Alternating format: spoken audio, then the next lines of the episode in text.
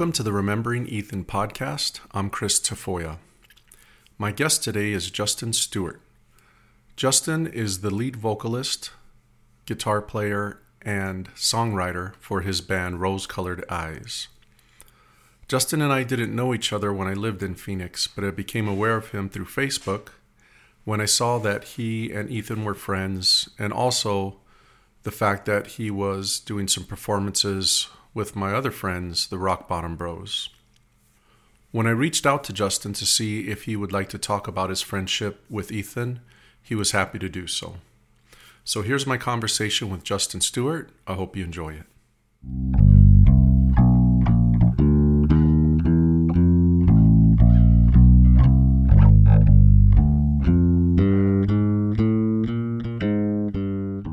Justin Stewart, thanks for uh, making the time to talk to me today. Hey, man. Thanks for having me. Yeah, no problem. Can I was excited. I can hear you pretty well. Yep. But um, so this is this is our first meeting. This is the first time that you and I, or am I missing something? Did we ever meet out in Phoenix? Maybe. When did you move out to you're Wisconsin? I live in well, pretty much. I'm on the border of Wisconsin and Upper Michigan, about two hours north of Green Bay, right where Oh, wow. Wisconsin touches Michigan. Yeah, a lot farther, lot, very far from Phoenix now. Um, I never thought I'd end up up here because I used to see Wisconsin in movies and show and shows and stuff, and all I know is that there's snow and beer and the Packers, you know. Right. But yeah, I'm right in the middle of it now. Um, so I left Phoenix in 2010 and I met Ethan in 2003, somewhere around there. Are you a native Phoenician? Yeah, I'm I'm a native Phoenician.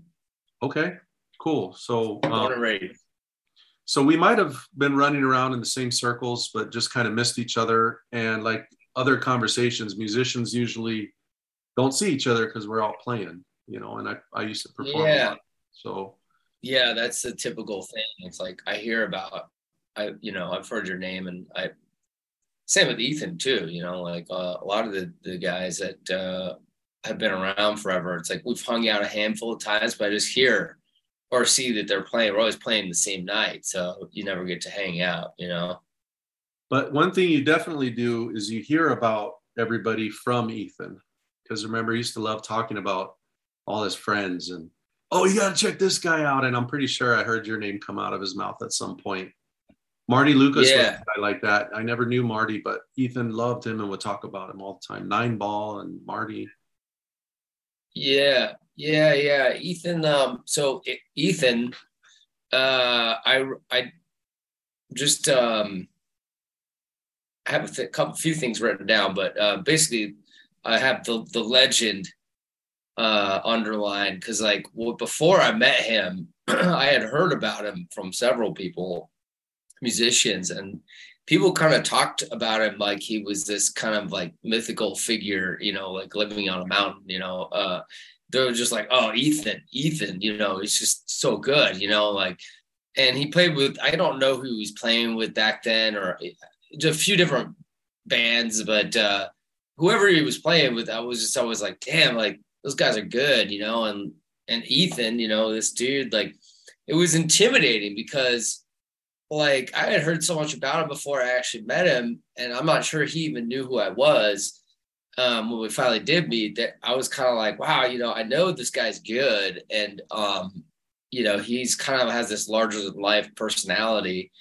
Um, I actually don't remember the first time meeting him. I I think it was at the Baseline Pub, maybe, but we used to both live by there, and um and we would go in after our gigs, you know. So I would always hope that he would show up there because anytime he would come in, it was like the mood shifted. It was like more energy, and we would talk, and he was just like stoked, and he always um he really wanted to know about like my original stuff that I was working on because um he had listened to some of my stuff and he was just like your originals you know you gotta you should focus on that and i thought that was so cool you know because here's this guy who's this like the badass like kind of legendary mythical being, you know, who wants to hear about my stuff, you know, who want to talk about me.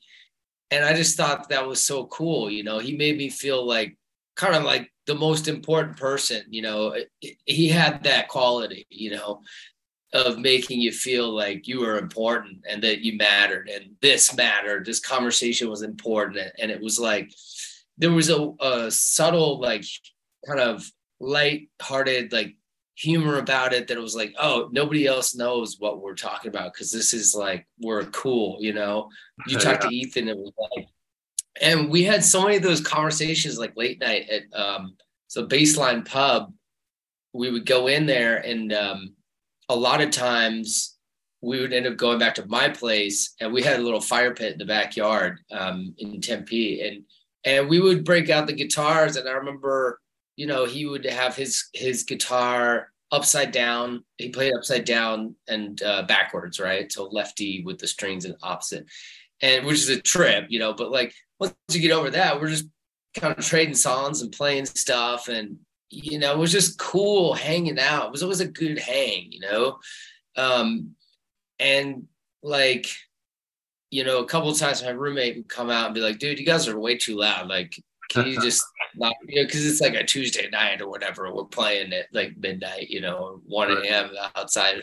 And so we would turn it to conversation. And I think I remember him having this like crazy knowledge about like the uh, the stars, like astronomy and certain things that he knew a lot about that I was just like, how the hell do you know all this? Like, where did this come from? You know, he had this really like sage like kind of way of delivering this information that, made me feel like I was around the presence of uh, someone who's just really smart, you know, like knew his shit. He just seemed to know what he t- was talking about, you know.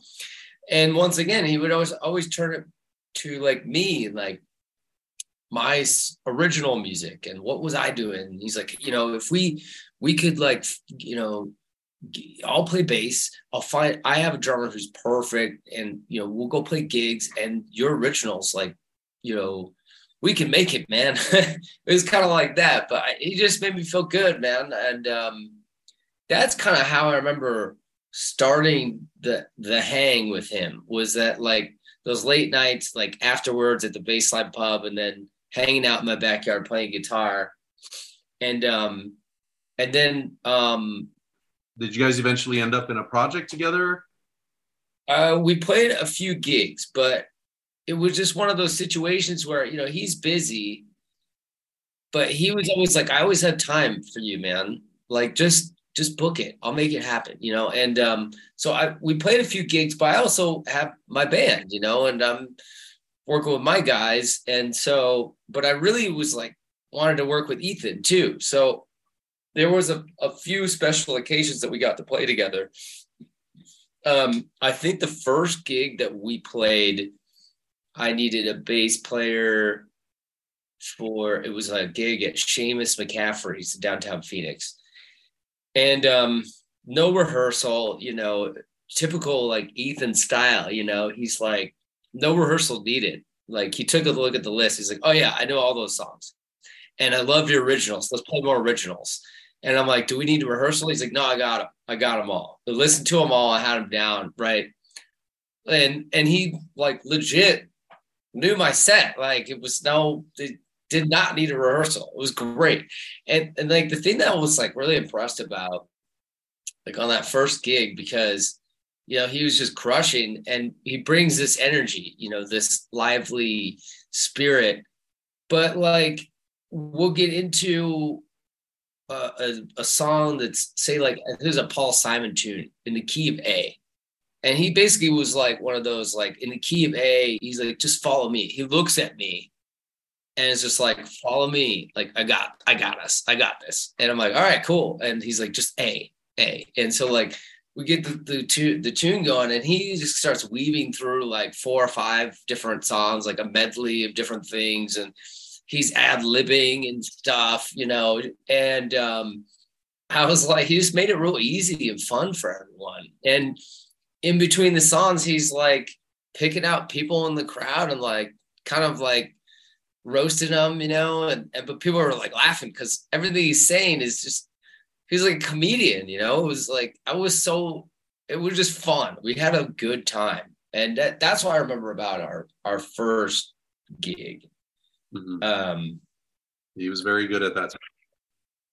Yeah. Um, another um, another time we played. I think the second one we played was up in Prescott. We did a gig, um, and I needed a rhythm section. So um, he got Ryan from Nine Ball, who's also great. Um, and he was like, he's like, we're your guys. Like, we both love your originals, and uh, we're gonna go up there and crush it. And his dad, I guess, lived up there at the time. I don't know if he's still up there, but he's like, my dad's gonna come out to the gig too, and he's he's a lot of fun. You love him, so we get up there. Um, and same deal, you know, like those guys are just such pros, you know, like um, we're kind of uh, trading tunes, you know, I'll do one, Ethan does one, and then he's he has his thing. He just goes into his Ethan thing, and um, I almost left out the the bass because I I remember when he got his bass, and I'm pretty sure this is back at the uh, the baseline pub because like it was like our hangout, you know, like because we both live right by there. But he got his bass, and I remember him showing me, and he was so excited because it had the fretboard that lights up. Um, so he had like a switch, a toggle switch, where he would flip it, and the fretboard would light up with the the emblem. I think it was a Warwick emblem or his custom emblem, but there was this blue light, and the fretboard and the dot, the the fretboard markers and the anyways, it, it would light up. It just looked cool, right? But I'd never seen anything like that, you know, but besides like those fret light guitars, but like those are kind of cheesy. This was like this was like a giant lightsaber, you know. And uh, I know he was a big fan of Star Wars, so it was just like so fitting, you know. It's like, okay, he has fucking lightsaber now, like, and uh, I, I think he got the deal with with Warwick, right? So like right. he yep he was just stoked, and I was like, yes, you know, this is so cool because it it was set up uh, lefty and with upside down, you know, so the strings are the opposite. You know, they're set. The strings are strung right-handed, but it's upside down. So it was set up. It was all custom. It was like just cool. And we get on these gigs, and I remember he didn't like he wouldn't just turn the lights on on the bass without there being like uh it had to like build up to that moment, you know. We're like in a jam, you know, and we're we're like starting to get grooving, and like he'll like he'll like, looks at me, you know, and then like flips on the lights, and then all of a sudden it's like go to the next level, you know. It's like lightsaber activated, and then it was like I don't know, man. I've never seen anything like that. It was just like I don't know, like just one of a kind kind of kind of shit, you know, like uh I've just never sit like played anyone with anyone that like has that kind of like um bravado, is that what you would call it? Fearlessness almost. Like he didn't he wasn't afraid of finding things. Yeah. Yeah, he he, he was playing that thing really well. I never saw it in person because I I was gone by then. But it was impressive how he would use that. That was it the, yeah, uh, it's so great. Like when he turned the light on, like he knew, like this is like gonna take it up. Like he would ramp up to where he could turn. I don't know what it was, whether it was like he knew there was the right time to turn the light on, or if it was cued by, or if that triggered like the next level or whatever. You know, he had his own bag of tricks, and um, they were totally his own. You tell, I don't know if he pulled any of that stuff from other people or if he just had it completely his own. But because he had the medleys and then he had um what was that uh, a boy named Luke you know like yeah the creativity involved in that like who, who sits down and writes something like that you know like it was like very masterful, but like you know, fun, like light-hearted sort of way. Like mm-hmm. he understood like or he just what embodied it. It was like this is supposed to be fun and we're here to like have fun. And like if people are having fun with us that's like that's the stuff right there. And he just had this way of like let having everyone like loosen up you know? It was like there's no uptightness at the gig. It was all like just fun. And um i think like some of those things that he would do really just like that was all part part of the part of the deal, you know. It's like he wouldn't just play a song, you know, it was not the same every time. It was like creative and uh it was yeah, it was fun and funny. Those times that you were performing with him and and observing yeah. him do all those things, did you take any of that stuff away and use it in your own in your own musical performances? Like did you learn anything by being on stage with him? Yeah, I mean, I think the big takeaway for me was like have fun and like don't be afraid to improvise and and uh don't be afraid just just have fun. And and like really the energy was like was like this guy brings such a fun positive energy to the gig you know? And he was i mean with all this being said he was a great player. I mean his skill I mean, he could have just been like showcasing his like expertise and like knowledge of the instrument, you know, because he had that in spades. But he he was all about like simplicity and and making it fun and involving the band and the audience. And um, I think that probably is what I learned the most. It's like you could have all the ability in the world, but it's it's all about like getting everyone together and having a, having a good time, you know.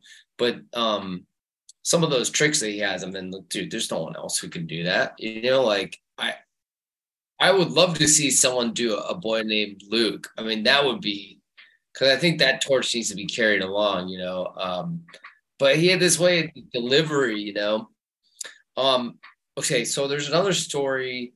He he hired me to do a wedding gig, um, and I can't remember how many years ago it was. I want to say it was like 2013, 2014, maybe. And he w- it was going to be an acoustic duo with him and I. And then um, the night before the wedding, and then the reception was going to be a full band. And um, I he was um I just remember that it was great and everyone loved it. The wedding was like uh, at this pe- these people's house. It was like a really upscale, really nice house, really nice neighborhood, and um, we were playing, and I remember the like the um the grandpa had like fired up a doobie, and it was like he's like, it's for my glaucoma. And he's like, uh, passing it around. And I remember the police showed up and Ethan, Ethan launches into uh, the bad boys theme song or the cops, cops theme song, bad boys. And the cops like come in and like, and Ethan's just like, here, you know, follow me. I got this kind of another kind of thing. He launches into bad boys. He's like, bad boys, bad boys what you gonna do? And like the cops start laughing, you know, like, and I remember him kind of like, you know, making a couple of cracks about the cops, you know, and, and they were like, okay, all right, you know, like he made them like part of the part of the fun too, you know, and and uh anyways, I just remember that that stood out because it was like, you know, even when the cops show up, he has a way of like making them have have a few laughs too. I thought that was pretty cool. It was almost like any situation he was in. Uh, you said earlier, it's like any room he entered, he brought a calming effect with him. You know? Yeah. And he was able to diffuse situations like that. Absolutely. Absolutely. Did you guys ever um, record any music together? You know, he loved your original so much. Did you get him in the studio ever? We did not. No, we never got in the studio. Um, unfortunately. It was like um, we only played those few gigs together and hung out. You know, we would we would hang out, and um, you know, it turned into being really more like good friends than um, like bandmates. You know what I mean? And um, I thought that was cool. I don't know. I just I really I looked up to him, and uh, I just felt like I don't know. Um, he just had this uh, kind of like elder knowledge of it just seemed like he'd been around for a lot longer like maybe more than this lifetime even you know he had the, this old soul kind of thing and so anytime i got around him i just i almost felt like i wasn't worthy almost you know um just because i was like man you know i i felt like I just had so much to learn from this guy, you know, and um, you know, because it it was a case of one of those where it's like, I if I didn't know what to do, he'd be like, "Oh, I got this, I got it, follow me." All like every gig we played, it was always that, like, I got this, like, here's what we're gonna do, I got a plan, and and it always worked out somehow, and um, and then him like supporting me and, and talking about my originals and stuff you know, he he instilled some confidence in me that I didn't have at the time. You know, it was like I was a little bit self-conscious of my own stuff. You know, I didn't uh, know if it was good or not, and wasn't really, you know. And even still, it's kind of like I think back to to him, you know, saying that, being like, "Your your shit's really good, man. You know, keep doing it." It's really encouraging, and it just, um, yeah, it's just one of those voices, you know, I, I still think about Ethan all the time, man. He, he was such a great dude. And he was just uh, able to boost people's confidence and bring things out in them that they may or may not have uh, been able to bring to the surface on their own. He had that effect on people, you know? He definitely did. And um, yeah, I think uh, I don't know. I think maybe because it was like through he kind of set the bar a little bit higher, but was like kind of reaching down. It was like, hey, come here. Like I, I'll show you. Like you've got the stuff. Like I'm telling you, because I'm here. Like, and I believe that he was great because I, like I said early on, I had heard about him, and then when I finally, you know, met him, and like every experience, I, whenever I saw him playing out, I always would stop and like listen and it was just um I don't know. Uh, it just didn't seem like he ever had like a fr- from my perspective, he never like had like a you know off day from from where I was from you know what I mean? Like he was always on, you know, uh, to on some level. So so Ethan was notoriously known was notorious for his humor and his wit stuff like that. And a lot of the guys I talked to, it's almost like he had his own inside joke with each buddy that he had and his own personality that he would use with them. Um, did you guys have like an inside joke or like where would where would you go when you were matching wits or having your conversations? What did you guys like to talk about or joke about? Dude, honestly, like it was always there was always an element of humor involved and i just like i just got a kick out of being around him. And then especially at like the gigs that we played i remember him on the mic like riffing and like calling people out and talking about him. And like you know it was like a comedian it was a stand-up comedian you know like calling out people in the audience and then doing jokes about whoever it was and coming back to him and roasting people you know and um it was like, holy shit, man, like this guy is on a different level, you know, because by that he like brought people in by making them laugh and laugh at themselves, laugh at each other. And so then it was like all of a sudden the, the tables had turned, you know, because a lot of times as a performer, for me, it's like I'm nervous and that the audience feels bigger than me. And when I was playing with him, it was like all of a sudden now the audience looks smaller and we're like he's make people laugh and everyone's laughing together you know but like i don't know. He he had a way of like saying things that were like borderline, I guess, like offensive, but like so funny and so accurate that was like you couldn't help but be like, that's so true, you know, like so I, I mean I can't uh, think of a specific thing that we would joke about, but um yeah, it was always humor was always there. And um I don't know, I think that that's part of uh that's one of the endearing qualities that he had. It was like getting me out of my like serious guy mode and like getting to like laughing and having some fun. So, yeah.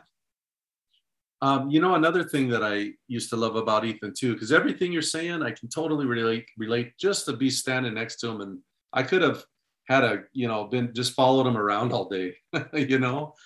And one of the things that I loved was that he was so accommodating. He was so willing to say yes to so many situations that he would end up jamming with these musicians, and he would come back with these hilarious stories. You know, do you remember any of those stories that he used to tell about the guys that he'd jam with or the situations that he would be in?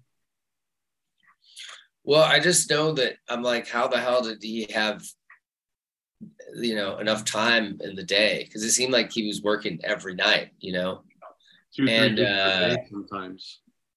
Yeah, and it's kind of one of those things. It's like, well, how the hell does this guy have enough time for me? You know, like, right. And then, you know what I mean? Like, it's like he always seemed to kind of make it work. Like if he if he decided that he liked you and wanted to work with you, there was nothing.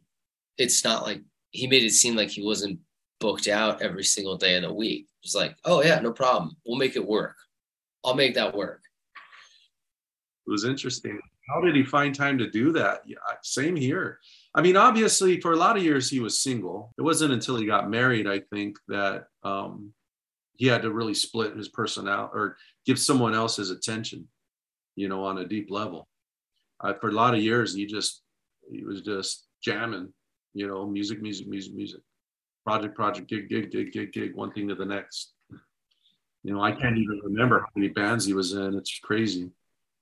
I mean, come to think of it, I do remember um, him mentioning it, and then like there was a lot of stories about like like legendary stories. I can't remember one in one specifically in particular, but I've seen I remember seeing pictures of him and like his crew, you know, back in the day, and like hearing stories of them like playing these epic gigs and like it was just places were packed and um you know, those guys like Ethan had like the golden tongue, you know, like you just say anything to anyone, you know, like I swear to God, you know, if he wasn't playing music, he could sell anything, you know what I mean? Like, he, or be a he, cult leader, or be a cult leader. Yeah, he was one of those guys that like he could do anything he wanted, kind of. And like I've heard of like you know when that he was in his single years, you know, he those guys, you know, were just killing it, you know, The back in, you know, wherever they were playing. I think it was, was it Kokomo Joe's? Was that the place? That was a popular hang. Yeah. Kokomo Joe's was one. A friend of mine was like, who's also a bass player and was like, uh, he, I just remember him talking about Ethan, you know, about how he wanted to be as good as Ethan and then like seeing them at Kokomo Joe's and then and then hearing the stories from Ethan, but he wouldn't like brag about it. He was never a bragger by any means. But uh, just like mentioning a couple things, a couple times, gigs or whatever, back in those days, you know, it's just kind of like, it's like, yeah, you know, we kind of ran the place, you know, back then, you know, I don't know, just one of those like legendary kind of store epic stories, you know, where you could just use your imagination, you know, back i think also back during that time like bands were looked at differently. I don't know. It just seemed like like a place like that having a regular gig it was like a different vibe maybe than it would be nowadays playing in a band. Maybe not. I don't know. But it just it it seemed to me like those guys were like basically in my head they were playing like the Copacabana and the place was like jam packed every night. They could have like any woman that they wanted and and I just for hearing back, it kind of like doesn't seem far off. I mean, maybe not the Copacabana, but like right, Copa Joe's. I think it was, you know, there was a there was definitely a heyday, especially for cover bands, you know, uh-huh. like the the Phoenix, Tempe. I mean, but you know, they would go out Chandler. I mean, all over, all over the valley, you know. And um, when he was with Capitol Down and Tate, I mean, they would just pack pack the place, you know. And then nary an original song in sight, you know, it was all covers, but mm-hmm. in their own style, you know, in their own jokes, right? Own, it wasn't just a band playing. I mean, they were so, and I think um, Ethan was responsible for that. For every project he was in, everyone would see the response he would get by interacting with the crowd, and then everyone would just kind of join it. Capitol Down, I think, was the most interactive band that I ever saw. Did you ever get a chance to catch uh, Mike Hill and Alan and Ethan and Mike Mercer do their thing? The, with no, I never got to see those guys play. I've heard the stories though, and I've yeah. seen the pictures. Yeah, there's there's tons of stories and pictures because those guys were just hilarious. It was almost like watching a comedy show, honestly. Right. Um, every other song, Mike's switching the lyrics up, and Ethan's you know egging them on, and they're making fun of someone in the crowd and they could they could have cared less dude if the audience was into them or not. It literally was that way. That's know? great man. Mike uh, mercier uh, was a regular at the baseline pub too. I think maybe he might have introduced me to ethan when we were hanging out there early on but i remember definitely we all lived close to there and would like be there at the same time and so I get to hang out with those guys, you know, and it was like talk about like comedic comedic wit, you know, and just like you get those two guys together, forget it, man. I know I couldn't even get a word in edgewise. It was just like I'm just there listening. I'm a I'm a spectator, you know. right. Yeah. You know, man, you know, you don't it's it's like the old Cinderella tune or the old saying, right? You don't know what you got till it's gone. And there are just so many little things that Ethan used to do in my life that I just miss so much, you know. What is it about his absence in our lives now that you miss about him? Like what do you what do you physically feel from him not being around anymore? You know, it's weird. I I thought I saw him the other day. It was really strange. Like I don't know if that's ever happened to you once. Like someone passes and then I don't know. I, I was I there was at a gig and I saw someone and I did a double take and I was like, oh shit and I'm like, oh, it's just so weird that he's gone. You know, still kind of processing that one, but um, I just think like I just always knew that he was out there, you know, and it was like, oh, you know, I could reach out to him and the, you know, get that hang and uh I don't know, just kind of like realizing that that's not uh that's not possible. It's just it's it's weird. Um but i don't know. I think the world especially right now needs more of the humor and more of that like light-hearted energy you know that that he brought you know and so i definitely miss that and um yeah, I mean, like he's he was the dude. He was the like the legend, you know. I mean, I don't know. Well, what if what if by some magic way, dude, you had you know Ethan showed up at your door and you had one day to hang out with him. You know, what do you think your ideal day would be? Hanging out with Ethan just one last time. What do you, what do you think you'd want to do with him? Oh man, I don't know, man. That's tough. I mean, I know we would jam. We'd probably jam for sure. Uh, probably jam and then go hang out and like um, talk about uh, constellations, you know, and uh, Greek mythology and some other profound, like, you know, ancient thing that he knew all about, you know. There's all the fluff and the jokes and the this and the that, but I mean, he was a really, really deep dude you know, and and knowledgeable. So many things. Yeah, I think I I think you know, and um, my memory isn't the best from those times, just because we were, you know, a lot of it was spent at around the pub, you know. So we, we but we would have really great conversations, you know. Um, and I think that's why what really like kind of drew me into to that guy was that um, it wasn't just like dick jokes and like humorous fluff, like you said. It it kind of quickly like careened into really deep, like intelligent conversation. You know, I mean, with the dick jokes too, but like, right? It was, but it was. uh That's true. I mean, it was yeah, like the humor was laced in there, but it was just like, man, this guy can can have a conversation about some some stuff, you know, like he knows some things, and I want to know, but he knows, and then it just was like you know philosophical stuff, and um, a lot of the people you come across have a mask on or an ulterior motive and that just wasn't his mind frame. You know it just wasn't where he was coming from. And you could tell pretty early on you know?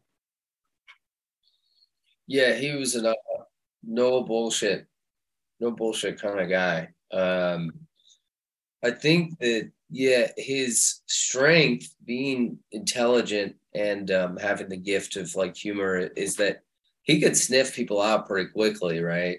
He's a great feel for personalities and people and the vibe.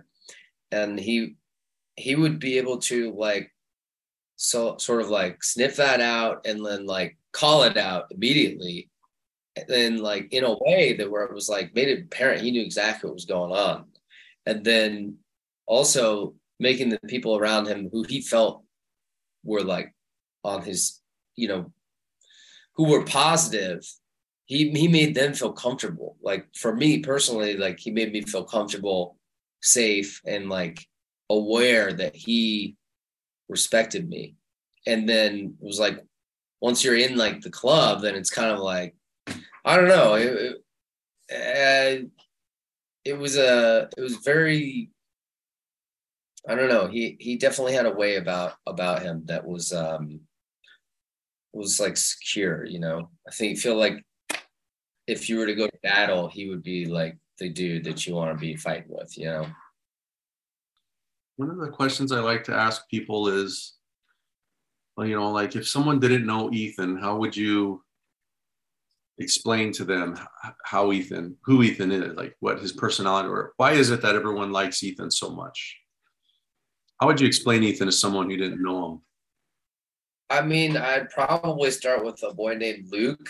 Um, I mean, just describing the fact that he took uh, a boy named Sue and then like rewrote it based on like um, Star Wars. I mean, if you get if I mean, just I think that says it all. I don't know, man. Like that's a really tough one because he he's a complex guy, right?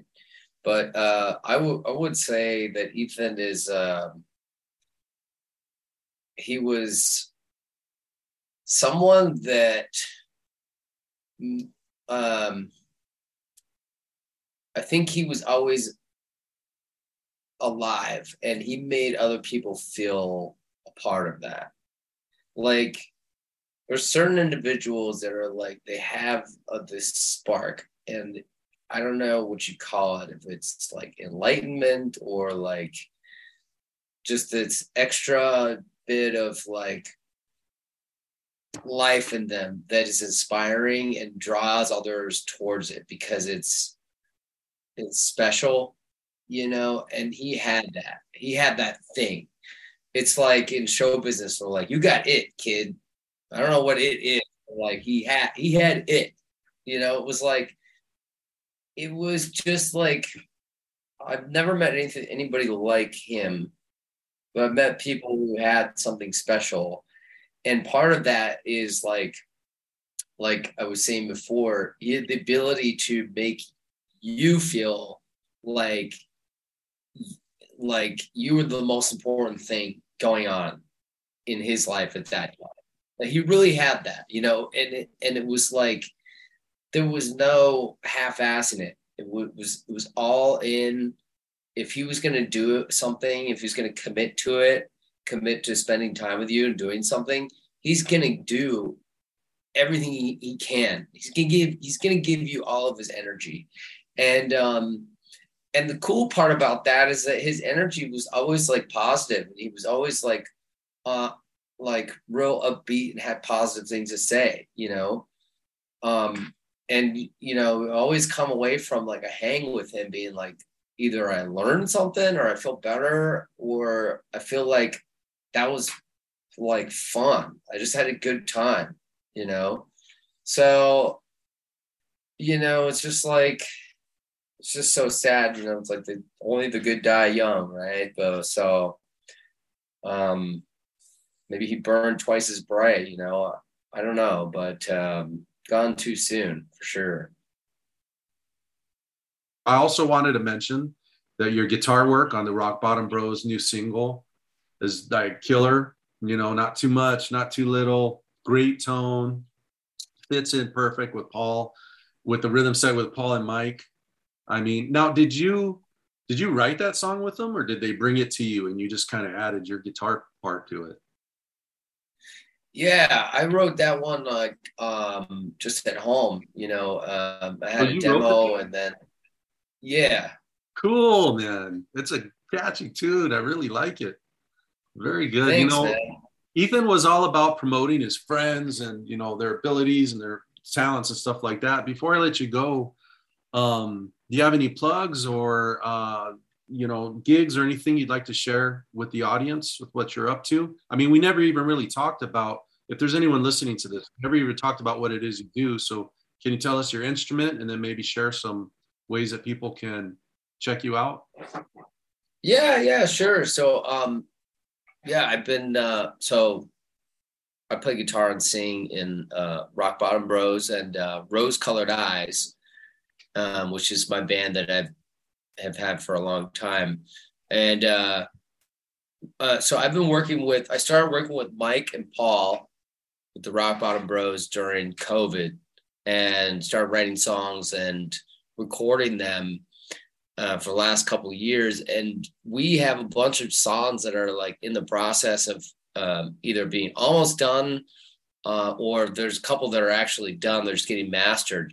And that first one, the "Do It Again" track, was the first one, and um, yeah, so I think we have a full album almost that's going to be coming out, and I, and I think we're going to probably you know, release them as singles. I'm not sure how the kids do it these days, but whatever's best. But but it's good stuff and it's new material and it's coming out, should be coming out soon. And um, we're going to be performing as Rose Colored Eyes on October 8th. It's a Saturday. Um, and uh, that's at Oktoberfest at Tempe Town Lake. We play at 3 p.m. And uh, so, yeah, we got that show. We got a bunch of new songs that are are raring to go. They're going to be coming out soon, and then um, yeah, we'll just keep playing. You know, I, I think um, having this conversation and reminiscing about playing with other, you know, with Ethan and you know, um, it just kind of like, you know, it makes me think like if you have the if you got good guys that you're playing with or good people and you're enjoying it, like just really enjoy that, you know, and and um, as musicians, for me as a musician, sometimes I get I'm quick to think about like what's it going to become or where is it going to go? What is this leading to? Instead of just being like, hey, you know what? This is awesome, man. We get to hang out and play music with each other. Like that's that is a gift, man. So just try to enjoy it right now, you know, enjoy what we have and enjoy our friends and our family, you know, while we're still here right now, you know. There's no time like the present. Justin, I really appreciate your time, man. I know you got to get going here. And um, thank you for taking the time to talk about Ethan today. I can tell you miss him and you're not alone. Hey, thanks for having me, man. This is really awesome. It's just cool to be a part of it. And um, I appreciate what you're doing for Ethan. He was a great dude. I miss him a lot. Me too, man. And I appreciate you being part of it and helping me get it get it out there. All right, man. All right, take care, Justin. Talk soon. All right. See ya.